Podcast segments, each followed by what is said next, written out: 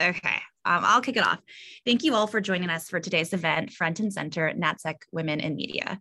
I'm Jessica Jones, Deputy Executive Director at the National Security Institute at George Mason University, Scalia Law School. NSI is a bipartisan think tank committed to finding practical solutions and real world national security law and policy questions, as well as education, educating the next generation of leaders. We are extremely excited to be one of many amazing sponsors of the first ever Women in National Security Media Festival, hosted now during Women's History Month. The festival is aimed at illuminating the role of women in national security through public and media events such as book events, a film series, a podcast discussion, and more. For today's event, we're here to highlight the stories of four amazing women Sarah Isgur, Lauren Tomlinson, Heather Molino, and Tal Kopan, who developed their careers at the intersection of national security and media. As to run a show, we'll begin today's event with a panel discussion during which please feel free to submit questions using the Q&A function. Um, we'll aim to get to those questions at around 15 to 20 minutes, the last 15 to 20 minutes of the event. Um, moderating today's conversation is Tal Kopan. Tal is a senior political reporter uh, and Washington correspondent for the San Francisco Chronicle. Before that, she was a political reporter at CNN and a cybersecurity policy reporter at Politico. Tal, please take it from here. Hi, thank you, everyone. So uh, I'm going to introduce our panel, tell you a little bit about myself, uh, and, and we'll be off to the races. Uh, so Sarah Isgur is currently a staff writer at the Dispatch, and it's kind of funny because I've worked with all of these women at various times in the course of my career. But uh, she's currently a staff writer at the Dispatch, uh, hosts the legal podcast Advisory Opinions, frequently appears as a legal analyst on cable news, and prior to joining the dispatch, she served in the Justice Department as the director of the Office of Public Affairs and as senior counsel to the Deputy Attorney General. Lauren Tomlinson uh, has become a trusted advisor for CEOs, senators, congressmen, and high level officials and executives for more than a decade through her work in the US Department of Homeland Security, Fortune 500 companies, and in Congress. She is also the founder and president of Claffey Communications, a strategic advisory and communications firm. Heather Molino serves as a principal at Cornerstone. Heather has two decades of Capitol Hill and communications experience, where she developed significant ex expertise in cyber defense, space, intelligence, and national security. And prior to joining Cornerstone, Heather was the minority staff director for the House Permanent Select Committee on Intelligence, HPSCI, or Intelligence Committee, depending on what you do in Washington, uh, under the ranking member, uh, Dutch Ruppersberger, a Democrat from Maryland. And I'll just tell you briefly a little bit about myself. I know that we have sort of a mixed group of uh, folks in the audience, some beginning their career, some already in their career. Uh, so we're going to try to to give you a, a, sort of mix of advice and and insights based on those various ranges of experience. But you know, I got started just in journalism, and specifically got into political journalism. And I didn't really consider myself a national security specialist. And then I was moving into moving from sort of a generalist reporting role at Politico. Uh, and they wanted to move me into a specific beat. And there were sort of a few different things that they had in the mix. And one of them was cybersecurity. And they were just launching a cybersecurity vertical. And they were like, what do you think of that one? And I was like, that sounds cool. Uh, I've been really interested in, in sort of law and justice throughout my career. And I was like, that sounds like there could be some really interesting sort of legal stuff to dig into there uh, sure, why not? So I gave it a try and uh, coming to it from scratch, which was a really interesting experience trying to learn this very technical field, a lot of national security, a lot of technology, and and figure out not only how to learn it myself, but to then how to translate what I was learning uh, to a reader that you know may or may not have expertise in it. And that's really when I started working with some of these women on the panel in in cybersecurity. Uh, and you know, from there, I, I did that for a while. When I moved over to CNN, I sort of started as a generalist again, but then ended up covering immigration policy uh, more or less full time. And that also has a lot of sort of national security elements to it again, uh, some sort of justice stuff, uh, border security had me working a lot once again with the Department of Homeland Security and the Justice Department. Uh, now I'm back to being a generalist, but when you're a generalist, all sorts of stuff comes up. And so I still end up covering a lot of these issues in my current job. They're, you know, when you talk about a Bay Area audience, cybersecurity and immigration are both areas of significant interest to my readers. So, so I still cover those.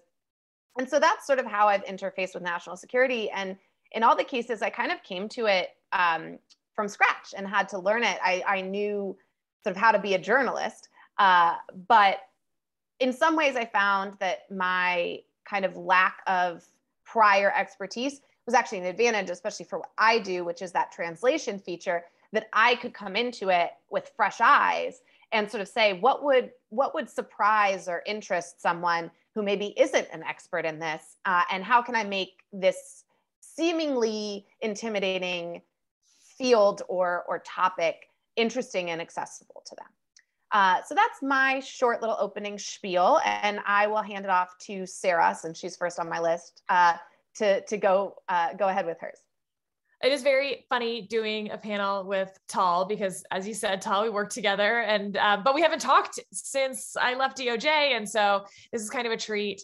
Um, and I'm excited to be on this panel. I think, um, first of all, y'all should listen to and learn so much from Tal because I think that when we talk about national security, so much of it is about, should be about, I think, um, translating that to an audience that doesn't live and breathe this stuff. And Tal's experience in doing that, I think, is really important. I think I actually also have sort of that non expertise translation side as well, um, as opposed to our other members of the panel who are actual experts. I do not want to pretend to be one. My um, entree into this. I, I, do campaigns. I'm a campaign operative. Did we'll get to that in a minute. Uh, so I started in opposition research. And on the legal side, uh, I was on um, the legal teams in the Romney 08 and 12 campaigns. I ran Carly Fiorina's campaign in 2016, which also involved overseeing um, the legal side. And very accidentally found myself in communications and um, you know, I'm sure we'll talk a lot about what it means to be a woman in politics and in these fields to begin with, but uh, probably not a coincidence that, you know, of all the men in sort of the legal side of campaigns, they were like, you with the hair, um, come do the TV side. Uh, and so I'd been in the Department of Justice several times by that point. So when Jeff Sessions became Attorney General, they asked me to head up the Office of Public Affairs, which is really it was such a unique experience coming from the campaign world and even the communication side to no longer be a partisan actor, no longer be um, an advocate. Really, it was a treat to be at the Department of Justice and to feel very much every day isolated from the White House, from Congress. Everyone hated us. This was obviously during the Russia investigation. And so um, I don't know that there is a person who has worked in government more than me who just was like, I work for taxpayers. That's all I do every day. And my job is to try to work with people like Tal to get accurate information out there. Um, but my job is not particularly to make anyone look good or hide things. And so um, when it came to national security, that becomes really tough because there are things that I can't tell Tal. Um, but it becomes really important, especially during the Russia investigation when there was so much incorrect information out there, or maybe more accurately, conjecture. It was just a whole lot of conjecture about what was going on. Um, and the Russia investigation involved FISAs, it involved, um, you know, State Department permits on uranium uh, I mean, it, it like encompassed all sorts of weird parts of national security that suddenly weren't just in the realm of national security experts and sitting around like nerding out together, but everyone in America needed this explained. And so, um, you know, if if we look at this as sort of a conveyor belt, it was working with national security lawyers and prosecutors within the department translating that to me as a lawyer who worked in the department and then me translating that to Tal, a reporter who was working in national security and immigration issues, as you said, Tal. And so, anyway, that's what I hope to contribute to this panel is that that other cog in the wheel of talking about national security, informing about national security, um, you know, after um, the experts have already done their work yeah and and funny story eh, that when i when i left cybersecurity reporting uh, it was sort of mid 2015 and I was sort of like, oh, it's going to be this really interesting presidential election cycle. I'm a political reporter. Do I want to spend, you know, this entire sec, this entire uh, cycle covering cybersecurity, which no one's going to be paying attention to? And then, of course, in 2016, that cybersecurity expertise ended up being part of the the political coverage. So, um, to Sarah's point, you you sort of you never know when an obscure, a seemingly obscure topic is going to suddenly be very much a hot topic that like everyone is interested in. And to that um, point, Paul, I'll just say I have never spent time doing a deep dive on any issue of like weird, nerdy things that hasn't come up at some point later in my career where I'm like, oh, hey, that turned out to be helpful. So just a plug for um, indulging your passions along the way. Absolutely. Uh, next on the list is Lauren, if you want to take it away. Sure. Thanks for having me. I'm thrilled to be on this panel. And it's kind of funny um, being referred to as the expert because, you know, I think um, maybe it's part of the female thing, but by no means do I uh, ex- expect myself to be a, um, an expert in national security. Um, but when I look back at my career, it's kind of all I've talked about. Um, I got my start on Capitol Hill um, as an intern for Johnny Isakson, who was a Georgia senator, and then um, just decided that I liked communications out of all the aspects of the office. And that was kind of the thing that I liked doing the most. I liked writing, I liked interacting with the media. Um, and then I met my next boss on an elevator. And that's how I got started with uh, Senator Saxby Chambliss, who was another senator from Georgia. And he's the one that got me started on the national security path because he was, uh, at that point, he was on the Senate Armed Services Committee. Um, and the Senate Intelligence Committee. He later became vice chairman of the Intelligence Committee. Um, and then at that point, I was doubling as spokesman for him and the Senate Intelligence Committee um, when we were doing the Benghazi report and um, major cybersecurity legislation, some of the first um, in regards to um, litigation and liability protections. Um, and, you know, then I moved over to the House side and worked on the Department of Homeland Security or the Committee on Homeland Security um, for a while. And, you know, the thread through all of that, my Congress days was just that I loved communications and I loved working with the media and being an advocate for the media um, within Congress and getting, like Sarah said, accurate information out on all the different things that these people were working on. Um, and then I decided to move to corporate America and I worked for Southern Company, which is an energy company down in Atlanta for a while. And, you know, as much of a shift as it was from political and national security communications, it had the same vein. There's cybersecurity issues um, within energy companies. You know, critical infrastructure is huge um, within uh, the national security realm, and uh, you know, we were dealing with hurricanes the same way that we were dealing that the uh, committee was. So it was a great time to be um, running corporate comms for such a large company. And then um, I had the opportunity to move back to the Department of Homeland Security and serve as the Deputy Assistant Secretary um, for the department for a while. And that was an amazing experience to get back into true national security issues. Um, and again, just working with the um, media day in and day out and crafting messages and deciding how we were going to announce things like the laptop ban that happened, um, you know, working with TSA and, uh, and uh, communicating to the public really important information that could you know impact their lives um, and you know helping the public understand why national security issues and why the measures we're taking are so important. Um, and now you know, I left and I started my own company um, and I consult for all sorts of different people with, you know, the the vein being um, media relations and corporate communications and how to talk to people and persuade people to get on your side on those things. Um, and I always say, if you've communicated these difficult issues on national security, where half the time you can't even say half the things that you want to say because it's classified, uh, then you can pretty much persuade anyone to do anything. So it's a great field to get into um, and get some real chops um, if you want to be a communicator. And last but certainly not least, Heather.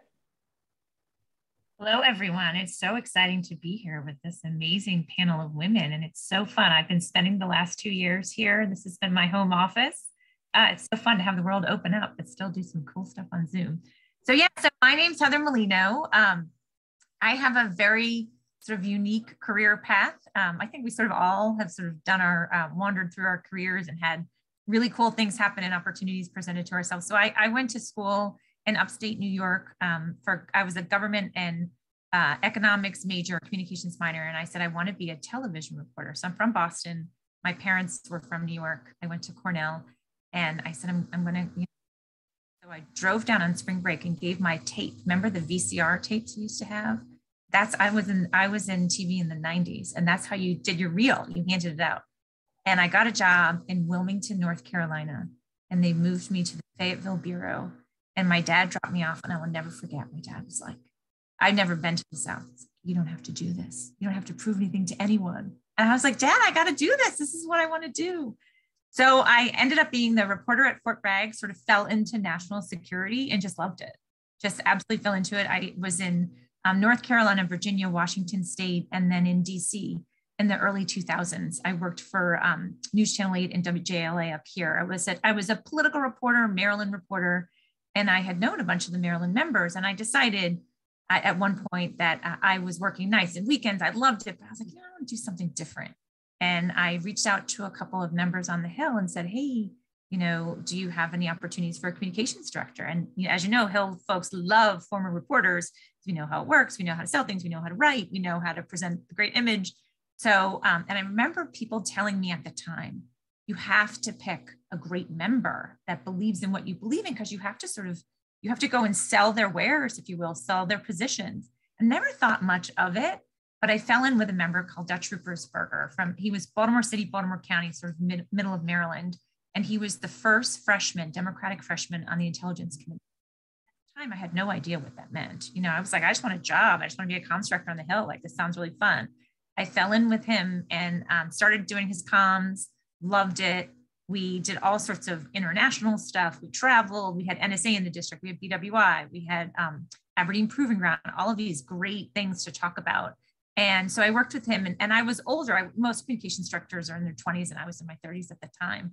And um, he, he, quickly promoted me to the um, to the deputy chief of staff. So I handled all the policy in the DC office together with the policy team, obviously.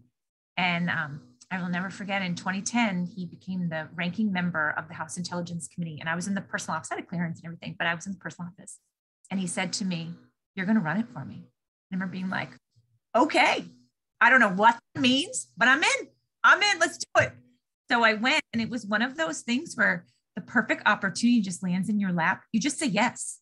You don't worry about, Can I do it? You say, Yeah, I can. I'll figure it out. Oh, I met with everyone the, the Republican staff director, the Democratic staff director on on the Senate side. I was like, tell me what I'm, what this means. Like, what do we do? And I, we were in the minority and we had a great, great relationship with Chairman Rogers. It was a great bipartisan thing. And, and Lauren, I've traveled with your old boss, with Mr. Chambliss, and this we've all over the world together, in Saudi Arabia and all sorts of cool stuff. But I took the job and, and it was one of those moments where it was like, Heather, you got to stand up. You got to just do this. And as I said, I met with people, I read everything. And I had a I had a baby at the time, I had a two-year-old, and I was pregnant again and about to have another. Know, I ended up having three, but I was pregnant and I didn't tell anybody I was pregnant. But I was like, I'll do this. I went in, I read it, it was all in the SCIF, and I learned what I had to do, and what I had to communicate, and the decisions we made. And I had the best boss who was pro national security, he's a moderate Dem from Maryland. And it was just the most amazing, amazing experience. and then um, my boss, Mr. Ruppersberger, was, was termed out of HPSCI. At the time, there were term limits. He came in and he was wonderful. He was like, What do you want to do? And I was like, I'm out. I have three kids under four years old. I'm traveling the world. I'm handing babies to my mom and my husband and saying, See you. I'm in, I'm in Saudi Arabia. I'll see you in two weeks.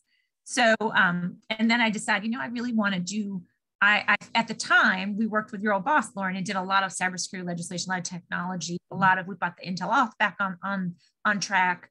So I really enjoyed cyber, cyber and tech and innovation, and I decided reinventing myself. Like let's I'm going to go be a consultant. Cornerstone had approached me through some friends, and I said, you know, I I want to go to a shop where I can work with companies and clients for something I believe in cybersecurity technology, digital modernization, making the citizen experience better for the you know person trying. And that's what I do. I, I manage at Cornerstone. I manage a portfolio of clients in the technology arena, all the big companies you've heard of, like Adobe, SAP, ServiceNow, and the teeny tiny ones like ZeroFox out of Baltimore that does digital threat protection online. Really, really fun stuff, exciting. I'm excited to go to work and I have a lot more control of my schedule. I, have three kids, they're 12, 10, and 8. Uh, I'm at soccer games. This morning I was at a, a rover. They put rovers in the pool and they had to put these rings in a bucket. I scooched out for, you know, 45 minutes, ran down to the school, watched it, came back, and here I am. So um, it's been a really, really fun career. But, um, and I know we have folks more new in their career uh, on the line here and, and older love to talk through sort of, um, you know, how we can, how we can help you guys out. It's so, it's been a really fun run and, and it's so nice to be able to talk about national security, especially as a woman. I mean, that's the other, oh, and the, the one thing I will say when I started on the Hill, I will never forget, I walked into the room, I was the staff director in 2010, and I walked into a room of staff directors. It was one woman, one woman, no minorities, just me, a bunch of white men. And I and I remember thinking, oh my God. And Karen Robb, who worked for Mr. Van Hollen on the budget committee, she was awesome. And um, there were like people standing on, on the sides and some people sitting at the table. The communications director stood on the sides and the staff director, and, and she was like, Heather, you sit here. You're the staff director. Like you sit here in the front row by Pelosi's chief of staff. Okay, here we go. it's, it's fun to see um, so many women in such great careers. So back to Utah. I know I talked a lot. no, mom power. I have a two year old and I can't imagine multiplying that by three. Oh my goodness. and doing what you were doing. Uh, but there is there is a special special level of mom efficiency that just kind of kicks in out of necessity. Um, I actually, to piggyback on um, on what Heather just said, I I wanted to start there. I you know not not kind of tiptoe around it, but the fact that like there aren't a ton of women in national security. Certainly not a majority of folks in national security. There seems to be a growing number. Uh, and you know, when I was thinking about that, when they were sort of like, "Oh, what do you want to cover? Do you want to cover cybersecurity?" I took that into consideration. You know, I was like, "Do I want to be?" you know, I, I'm a I'm a woman reporter. Like, what can I cover? Where do I want to make a mark? And I don't want to be intimidated away from something um, like cybersecurity. And so I wanted to start with that to ask all of you, what have you found being a woman in this space? Both, you know, obstacles and ad- advantages. I mean, sometimes it can be beneficial to stand out from the pack a little bit when you're applying for a job any anything if you if there's something distinctive about you it can be an advantage if you sort of know how, but it can also be an obstacle and um, and bring up all sorts of different wrinkles and complications. So um, if there's anyone who wants to sort of jump in right away, go for it. Otherwise, I will have to call on someone to start us off. Sure, I'm happy to talk a little bit about this. So um, when I first graduated college, I got a job on the Hill. I dreamed of um, you know, being a press secretary before law school. And I was a press secretary for six weeks before I was fired. And um, there's probably lots of reasons that I was fired. Uh, probably I was pretty obnoxious, to be honest, but it's not that relevant because it was what I thought I was fired for, you know, at 21 years old. And I thought I was fired for being unwilling to make coffee, uh, which I was. I don't drink coffee. So, like, why would I make you coffee? and you know i'm the press secretary why should i be doing that um, and that i was you know like for a woman uppity you know i i was too confident as a woman you know if i had been a 21 year old man who got a job as a press secretary it would have been like wow but instead as a woman it was like well she needs to like know her place and so i decided that um, legally blonde had just come out and that like that seemed like a good role model uh, so i literally i went to harvard law school to like be Elle Woods, I guess. I don't I don't quite know how else to explain it, but like I kind of did. Um and it worked in some sense, right? Like that credential matters. What Carly Fiorina used to tell me is that sexism is more nuanced than it used to be, right? Like she would have crazy stories of, you know, the kind of sexism that we do not encounter today. Thank goodness. Um, you know, being taken to a strip club with clients and stuff like that. But there's different types of discrimination that women face that I think we need to be more clear about because when we say like, oh, there's sexism, what most of the men are hearing is like, well, I'm not sexist, so that doesn't make sense to me. And so let me walk through a, two things that I think are really important. One, Carly would tell me that a man walks in with credibility already, and a woman has to prove her credibility. That is one type of sexism that I've seen over and over again.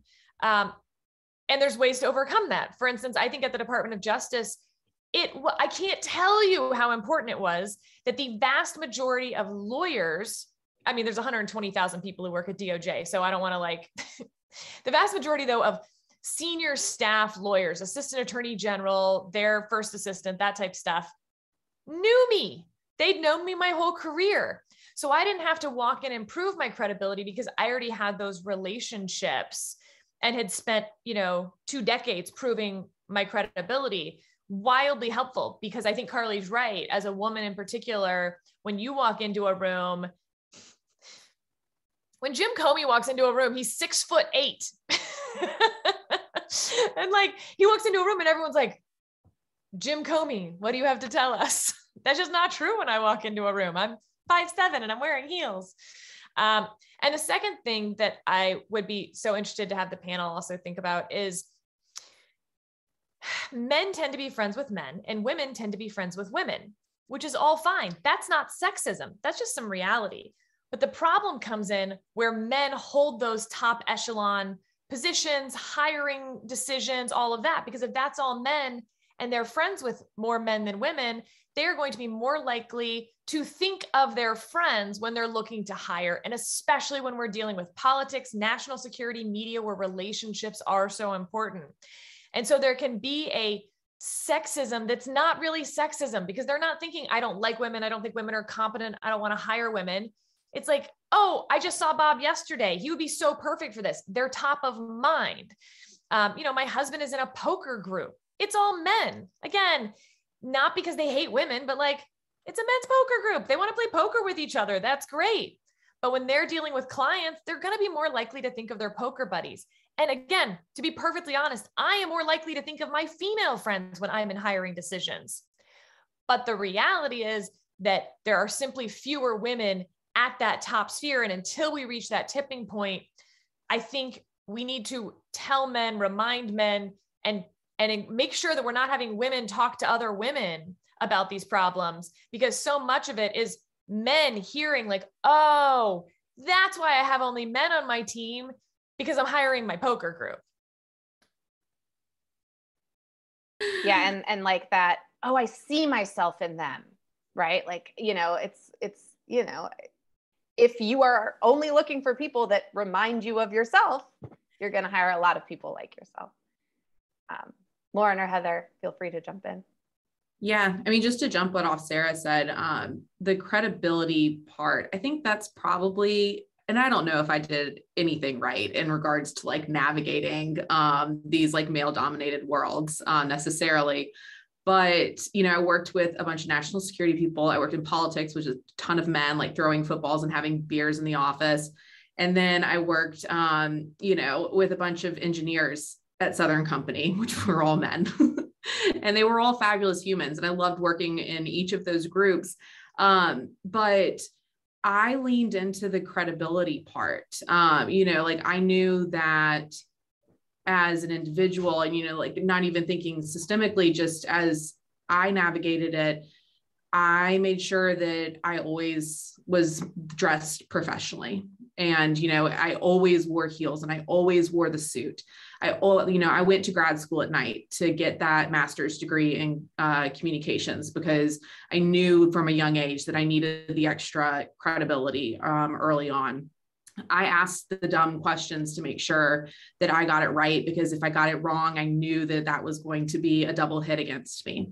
Um, so being extra prepared and um, extra serious and more professional necessarily than my counterparts was always something I strove on a daily basis. And, you know, I think that that helped.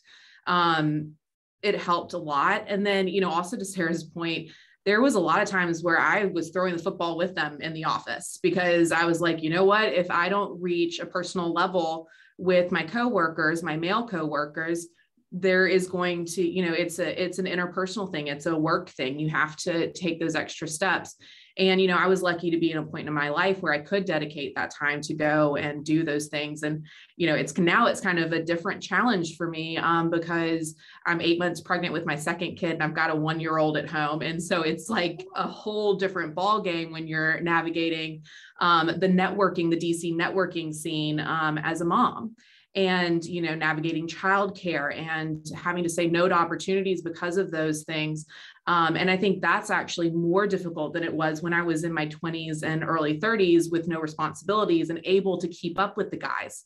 Um, and i think that's actually uh, something that i personally struggle with now. And you know i think it's i've just been so lucky i think in my career to have older women as well in all of these positions that i've been able to model my path through and ask the tough questions and do those things because you know also like sarah said like you know with carly there's been all of these women that came before us that did all of the really hard lifting. And so what we're navigating now is kind of like fine tuning i think um, a lot of those unconscious biases um, and looking for those extra opportunities um, that can exist. And you know, the unfortunate reality is we will still have to be more prepared. We will still have to be more credible. We will still have to be more professional um, than some, some of our counterparts in order to succeed.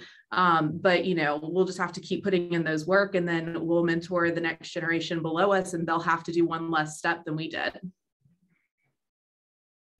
And I sort of took Lauren's tact of being just more prepared, read more, learn more, spend more time at the office. And and I so I I have um, four brothers. I'm the second from the youngest.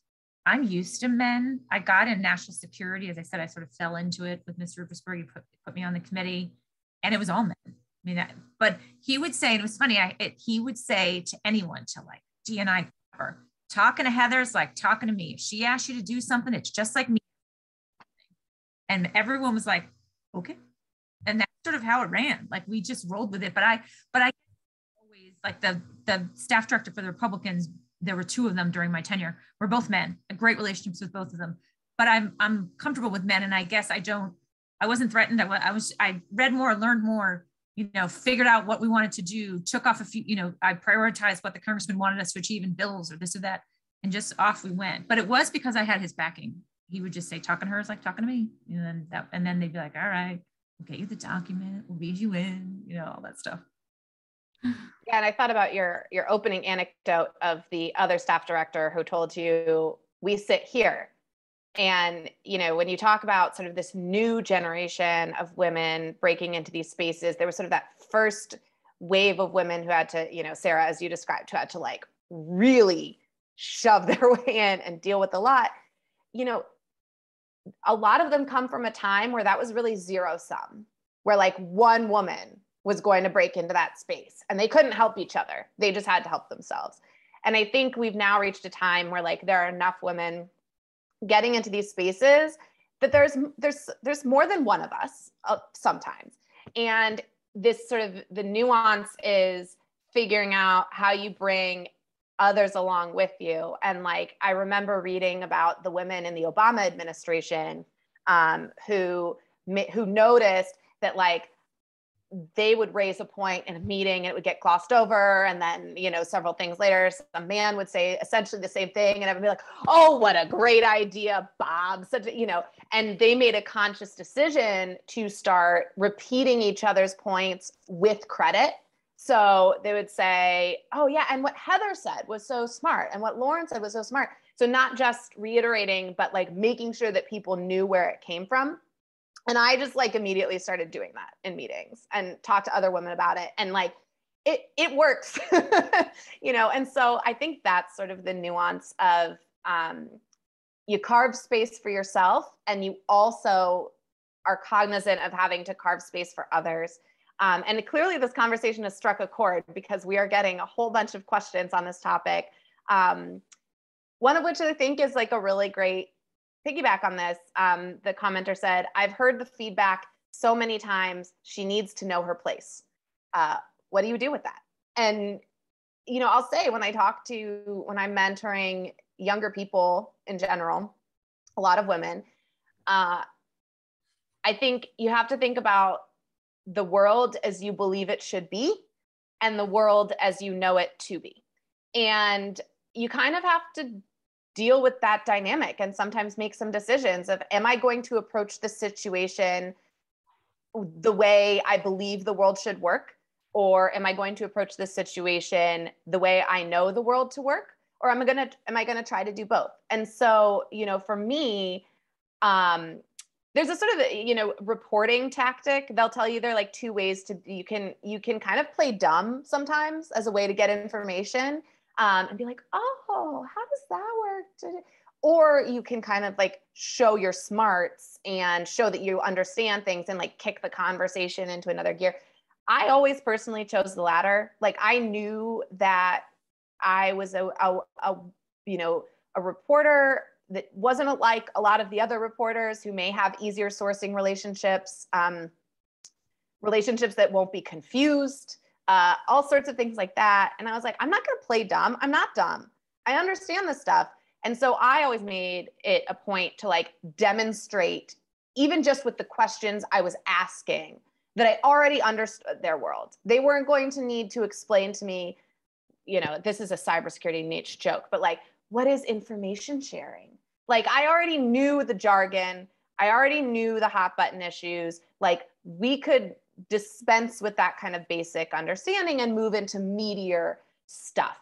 Um, but to get back to the point of like she needs to know her place, I mean, I think it's a balancing act, but I always try to sort of take up space and be present and not be put in place while also recognizing that um, you know, it's that age old, like emails need a greeting and a closing and several exclamation points to not seem threatening. Like you can, you can package the confidence with pleasantries to kind of, to kind of find that balance of, you know, being assertive, but also recognizing that like there are people who are not going to immediately warm up to that. And it's okay to do that warming up um, and and the work to encourage others to take up space and all that kind of stuff sort of like at the same time. That's that's my personal approach and if others sort of want to jump in on this question.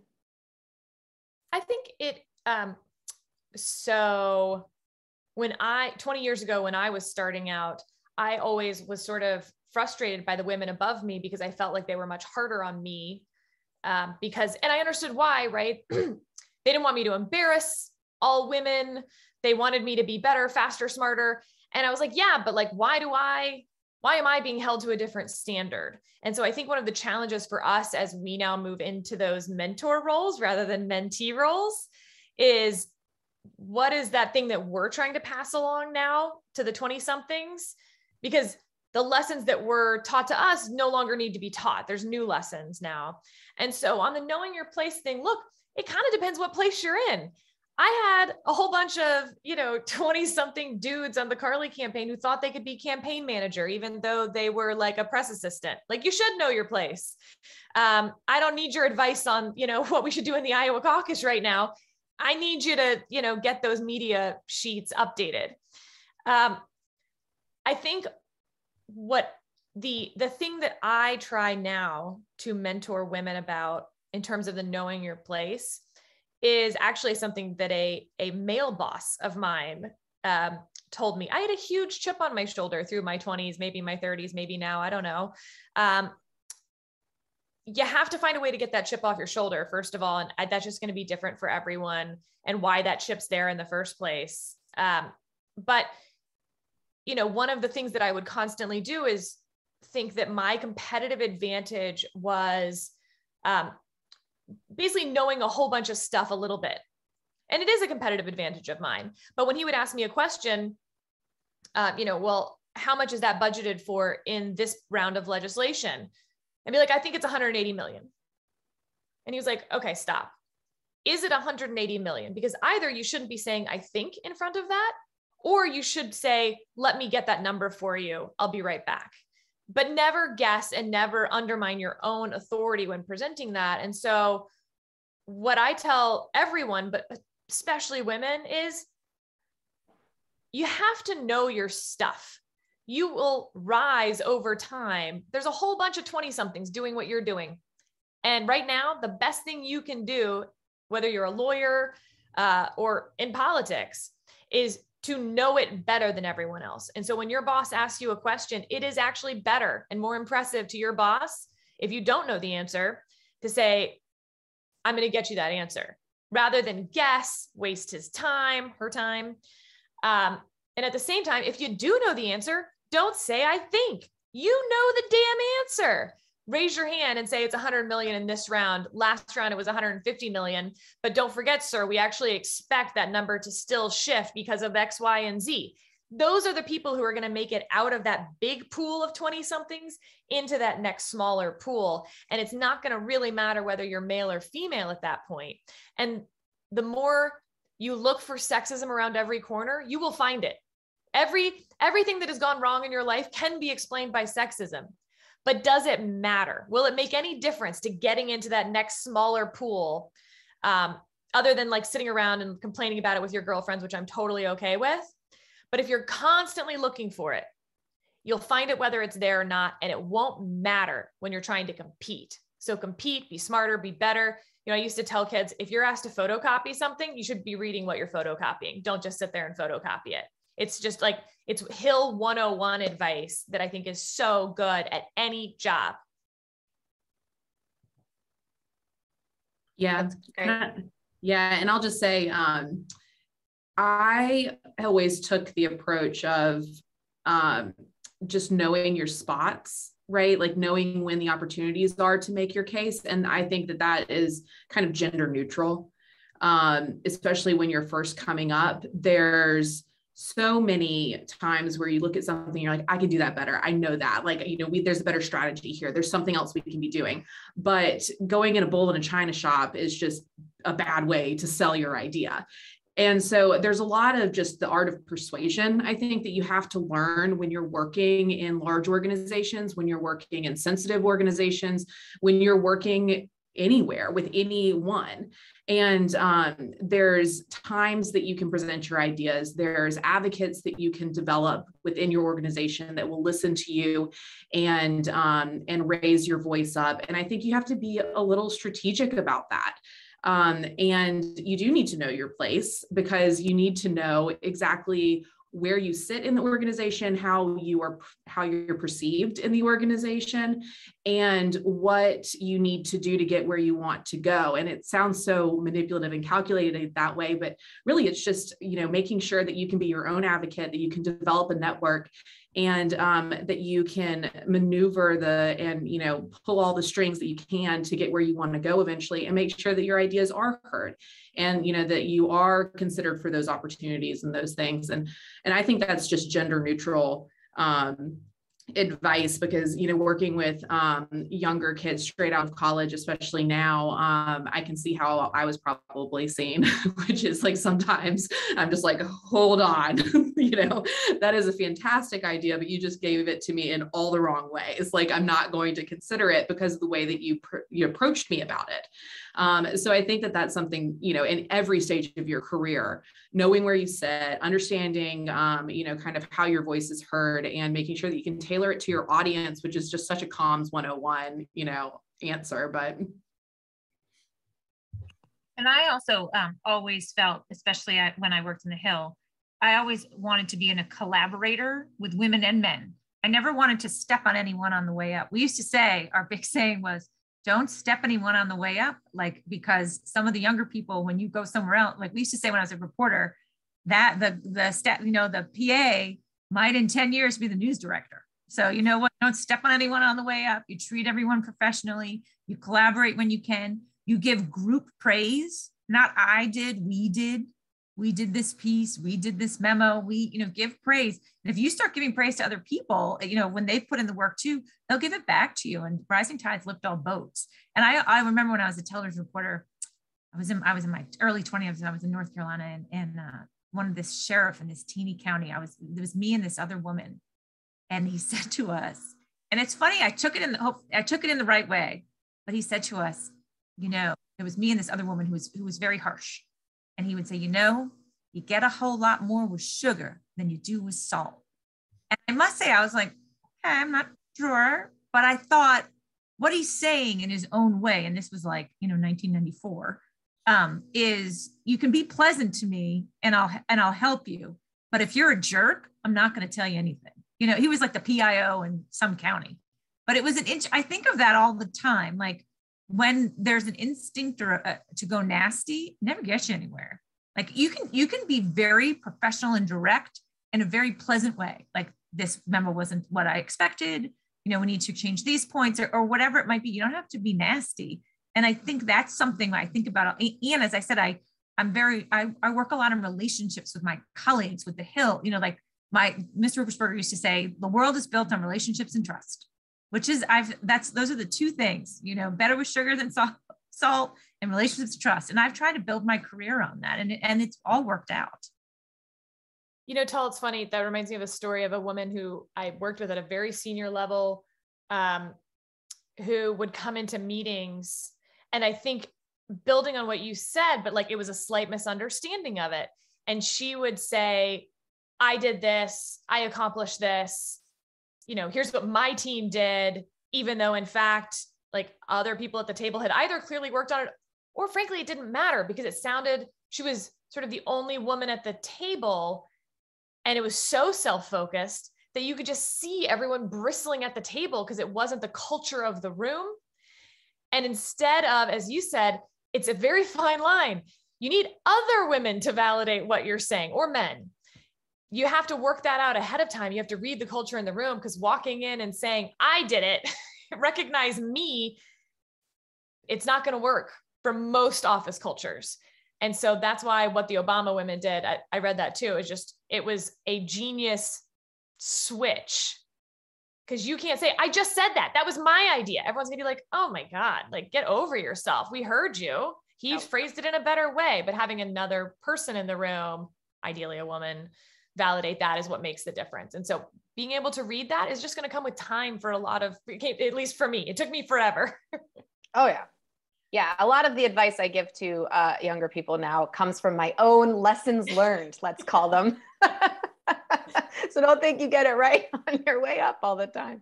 Um, i want to switch gears a little bit. There are a couple questions in the chat that i think are sort of in the same vein. So i'm going to throw them out to the group. And this is and i think everything you're hearing is like wonderful career advice as well as wonderful like women specific career advice too. And i think that's important to remember that like a lot of what you're hearing is just about like being a good colleague and leader and team player.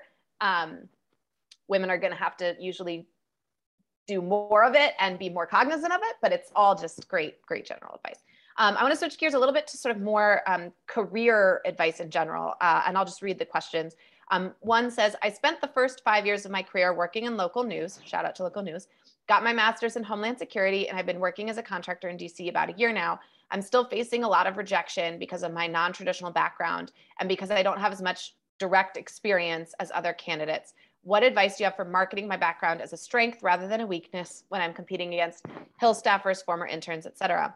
And then, relatedly, um, being a woman mom based in the Midwest, working in cybersecurity with a firm based in DC, what advice do you have to help one continue to stand out and be considered to further grow into leadership? With the good connections, we already have credibility yet, but perhaps are unaware of our growth goals. Uh, what can we do more independently as well? So, kind of dual questions of how do I kind of get noticed to get in? And once I'm in, how do I get noticed um, to kind of move up? Um, if anyone wants to jump in, I, I have some thoughts as well. I feel like Heather should take this one because you know the first question was the local news. there you go. Yeah. So um, so it's sort of multifaceted my answer. I, I would so I always say networking, and it's funny because it was beaten into me. So when I started on the Hill, so I was a television reporter. You you know, you had to go up and interview people you didn't know. I get to the Hill, but in a like casual setting, you know, like out in a a fire. You know, it's local news. And I remember I started on the Hill in um, 2002, and the chief of staff at the time brought in an etiquette person. For, we had women and men, and we they taught us how to enter a room in a cocktail party, introduce yourself to someone you don't know, walk over to someone you don't know, which happens a lot in the Hill. You're going to network, especially if you don't, you know, if you're new, and how to make conversation, how to make small talk, how to um, get something out of them if you like if you need to find someone in support of something or against something or whatever your goal is. And they used to say, go to each event and grab three cards and follow up with those three cards. Just don't go and not follow up because then what's the point? Why just, you know, why'd you go home late if you're not going to do that? Um, and that was one of the things I would say to career advancement is find someone above you who you can relate to, who you can say, you know, I really want to do this or that. You know, I, I really want to grow in the company. I want to be, you know, I, I want a leadership role. Are there committees? Like we, we're a large operation, Cornerstone's now a large operation now. When I started, it was only 20 people. Now we're like 120. So we have working groups for like everything. That's a way to move up. Get offer to be on a working group. Offer to, uh, you know, I'm, I'm on the hiring. I'm on the strategic national security hiring group. Takes a ton of time, ton of time. But it's great because I meet with the president of the company once a month and we say we need we have a need here this gap or we're looking at this person. It's a way to move up and be seen but you want to strategically engage and see who and also who makes a decision. Like you want to move up who's the decision maker? Who's going to give you that promotion? Figure out how to how to you know get yourself around them. Show your worth. Say you're a good worker you've got expertise you're a good writer. You have to sort of play and it's it's a cultural thing. You have to sort of play the room. You can't be too forward you know you have to see you have to sort of assess what makes sense. I mean, that's how I've sort of gone through my career. And I've, I've had all, I've had good news director bosses, terrible news director, but like the whole thing. I had to get off the weekend shift. I was like, come on, like, what am I going to do to get off the weekend shift and get the day shift? But those are things you got to sort of assess the situation and see who makes the decisions. So funny. It's um, so similar to what we do as reporters, right? Like it feels like we're on different you know ends of but it's the the basic the basics are you know so universal in terms of um, connecting with people and um, the follow-up is so important.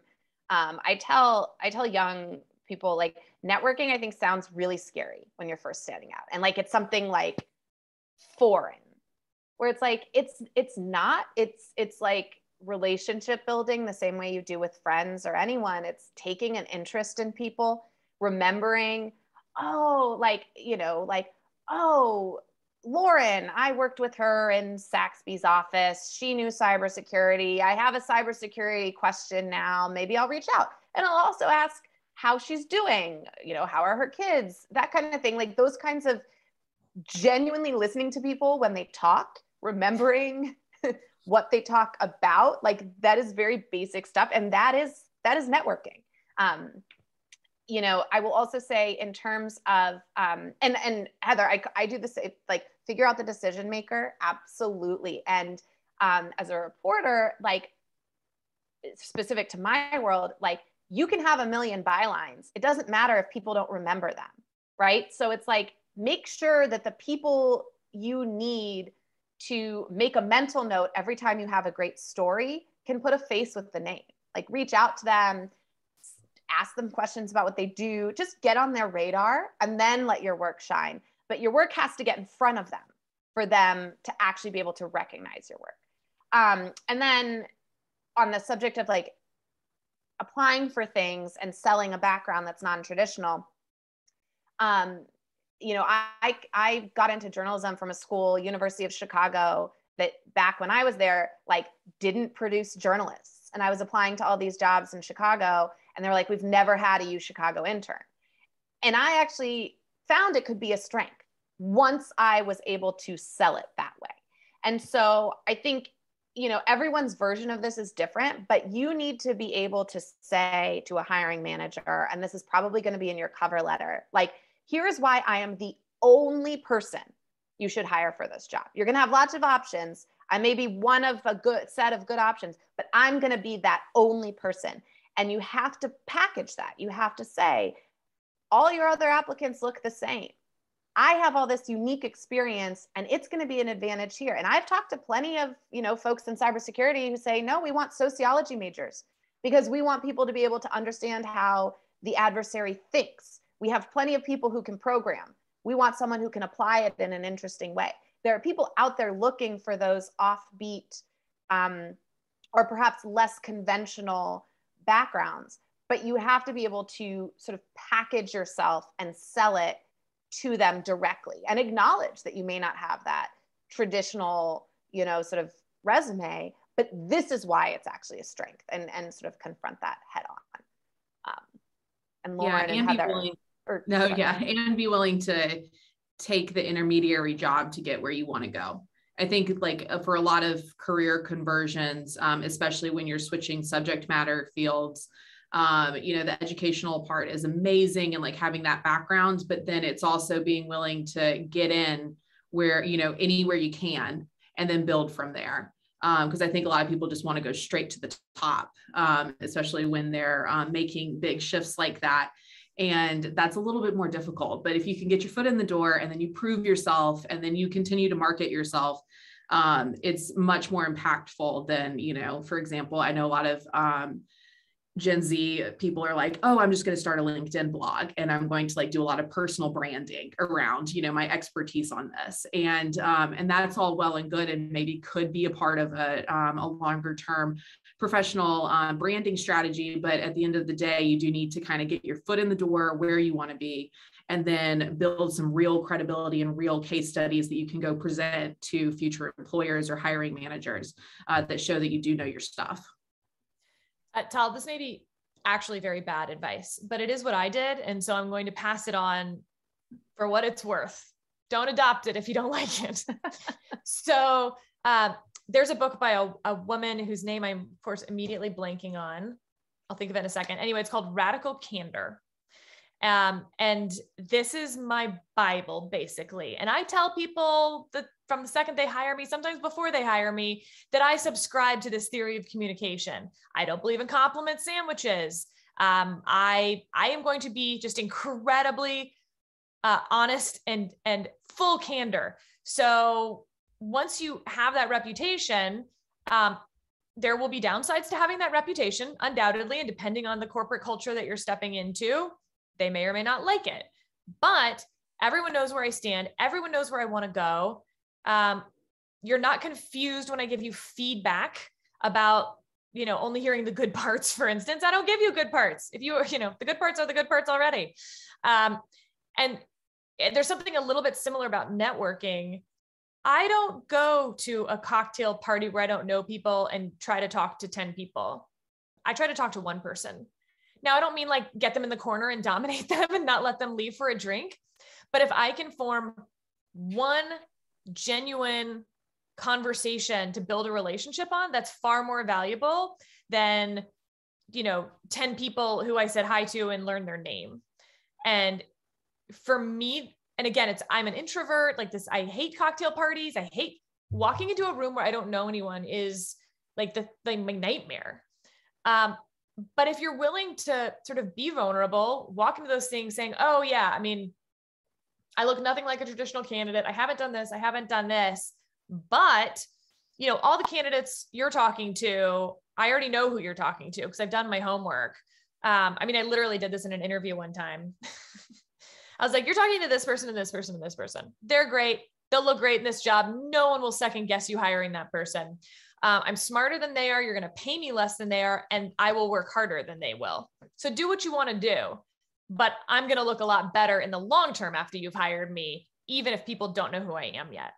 I got the job.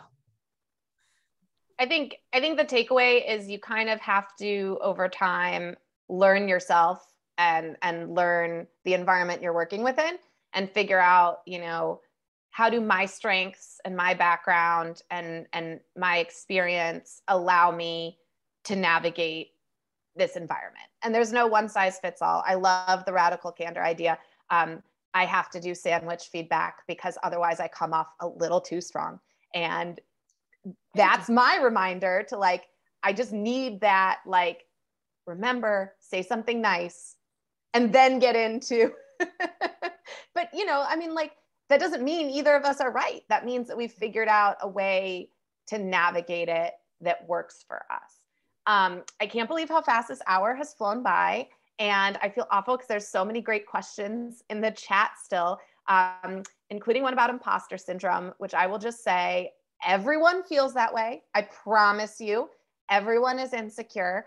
Uh, and you just have to trust that everyone in the room is as insecure as you and they're just faking it. And you will get there. and I promise you are not actually at a disadvantage to any of them. Like that's just in your head. Um, but yeah, this this. And by um, the way, if you are less qualified than everyone else in the room, good for you, and yes. just like feel good about the fact that you tricked your way into that room, and that should give you confidence. I mean, sometimes Absolutely. I am like, this isn't imposter syndrome. I actually don't belong here. Good for me. yes, absolutely. Uh, so thank you to everyone for the great questions. I'm sorry we couldn't spend, um, you know, three hours talking about this. Um, I'm sure that you can get in touch with NSI uh, if you have follow up. I know for me, you can find me on Twitter and my DMs are open. If you do have any specific questions, um, I, I, I, will see them there. Um, you know, I don't know if any of the other panelists want to throw something out. Some people very smartly stay off Twitter and the, the open internet. So, um, but uh, I just, sorry, did someone jump in? Okay. Um, I do want to mention NSI has some other events coming up. Um, so there's the WINS Media Festival website. So there's more happening this week. Uh, uh, on March 22nd from 12 to 1, NSI will have an event with uh, Anja Manuel, moderated by Nick Schifrin, uh, that explores China's push to become the next technology leader. Very on topic uh, for the news today. Uh, NSI is also launching their first crypto event on March 30th from 4 to 5 p.m. Eastern Time to discuss the intersection of crypto innovation and US national security. And you can find these events and more at nationalsecurity.gmu.edu and follow NSI on Twitter at Mason NatSec. And with that, I think our time has come to a close. Thank you everyone so much for joining us. Thank you. Hi everyone. It was great to see everyone.